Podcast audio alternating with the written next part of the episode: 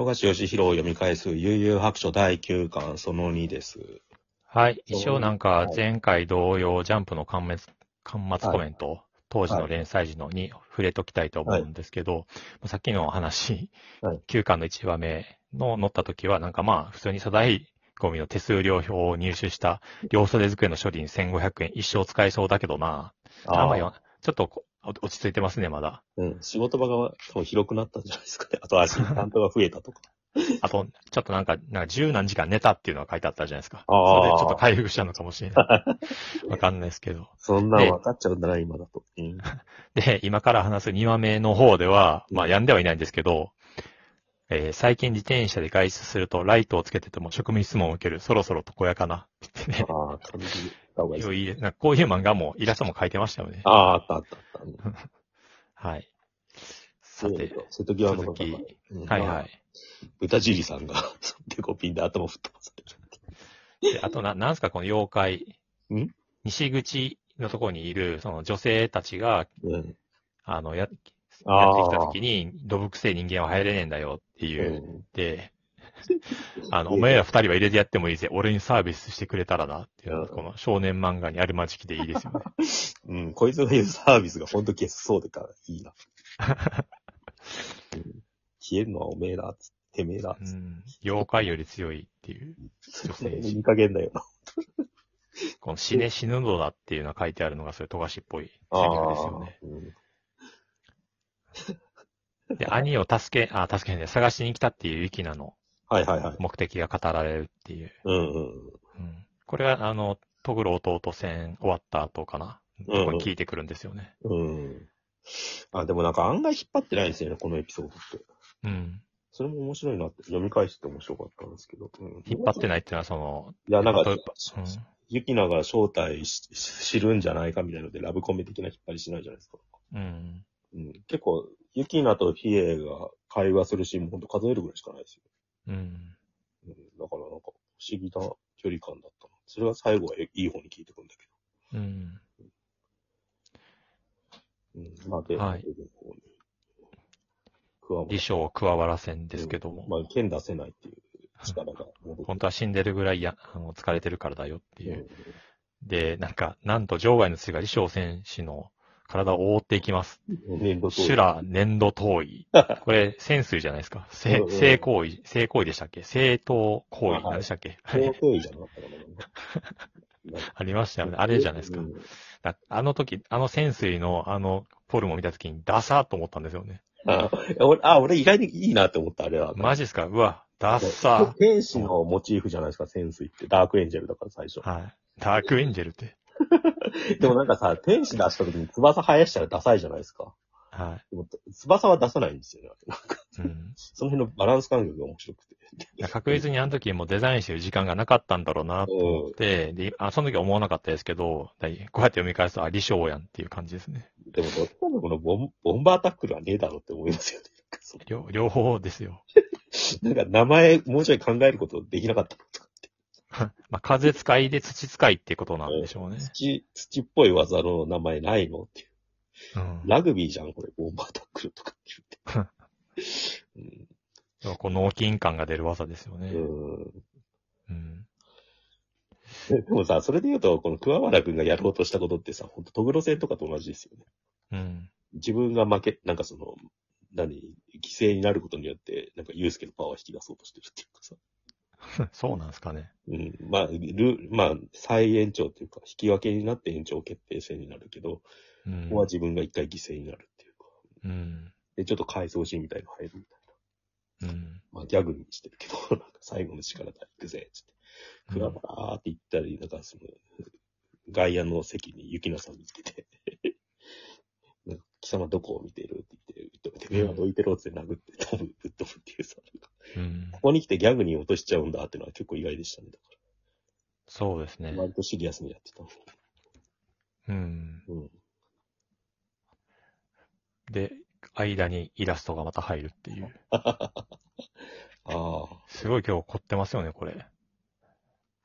イラストってどこですか？話と話の間の女の子のイラストがあるわけじゃないですか。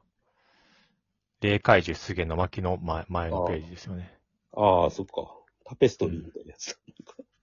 ペストリーなのかな、なんか、これどういうふうに書いてんだろうな。スクリーントーン貼って削って書いてんじゃないの多な。うん。分。うん。まだこういうものを書い、書ける余裕があった頃って感じですね。余裕があったのか、すげえストレス溜まってて、こういうの書かれてやってらんなかったかどっちかですよね、これって。うん。書く必要ないじゃないですか、これって。はいはい。あこれ書くことによってなんか、うさを晴らしてるって感じもすうん。るって。うん。はい。どうしますか？霊怪獣出現の話もしますか？読んでないんですよ、中島さまあ別に読んでないというか、ん。うん。今、さっき読んでないだけで、今まで何回読んできてんだっていう。まあでも、まあ、でも、ここで魔性使い編終わりだからそこまでちょっと言っておきましょうか、じゃあ。はい。まあ、でも最後これでいいのって思いますよ。準決勝進出決定、つって。まあだからやっぱりその感情の力みたいなのが、で、うん回復するとか超パワーが出るっていうのは、まあ少年漫画の王道じゃないですか。うんうんうん。怒ったら強くなるみたいな。はいはいはい。まあ実際泣いたら強くなる子供みたいなのもあるわけじゃないですか、子供の喧嘩ね。はい。そういう感じですよね。子供にとってはリアリティがあるんでしあょあ、つくづく李翔の扱いが残念だよ。うね。で、ゆき、ゆきなじゃないや、稽古と再会してラブコメはいはいはい会っていう、その、やっぱり稽古の書き方がちゃんと書いてますよね、可愛く。うん。中学生だよね、設定としては。肉感的な、その、ジーンズ越しのケツを触るところとかうん、すごいいいですよね。いいですね。点で昭和ルキュービットが帰ってきたような。いいけど浮いてるね。いやー、非常にいいですね。キャラクターの絵が違うもん、稽古だけなんか。うん。でもそれに合わせてユースケの顔もちゃんとなんかこう、ラブコメの顔になってるじゃないですか。いや、本当に絵の、だからさっきのさ、なんかその、なんかイラストのやつ、うん。本当はこういう絵描きたいんだけど、漫画に合わないんだよね。多分、うん女の子のさ。だから多分、一段落とすというか、コミカルなタッチにちょっと寄せないと、漫画にうまくはまんなかったのがよくわかりますね。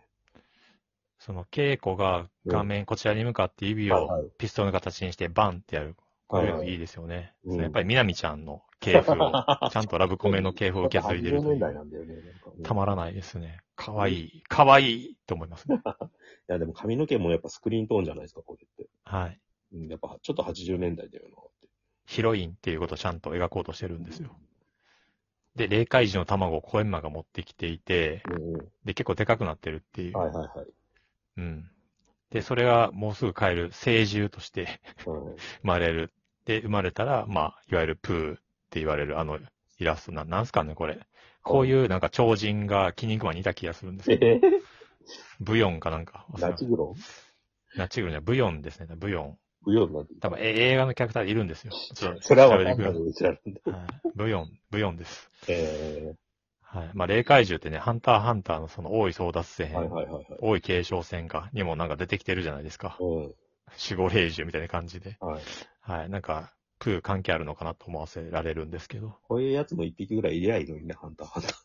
ね可愛い感じのマスマスコットキャラクターですよね、要はね。使えねえけど超可愛いやつとか言ってはいい。そんな可愛くないんですよね。なんか適当なデザイン。ちょっとなんかグロいというか。ペンギンが入ってますよね、ちょっとなんか。うん。このデザインいいっすね。ペンギンの耳が長いみたいなさ。うん。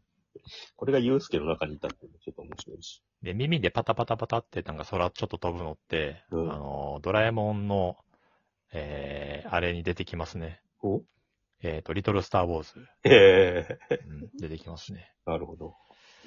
で、なんかここで、リュウ、ユウスケの体がヘビーで翼が生えてるみたいな、あーボタンが、俺、この当時イラストを描きましたね。模写、模写しました。なんでそんないっぱい書いてんの？いや好きだからですよ。好きだからか。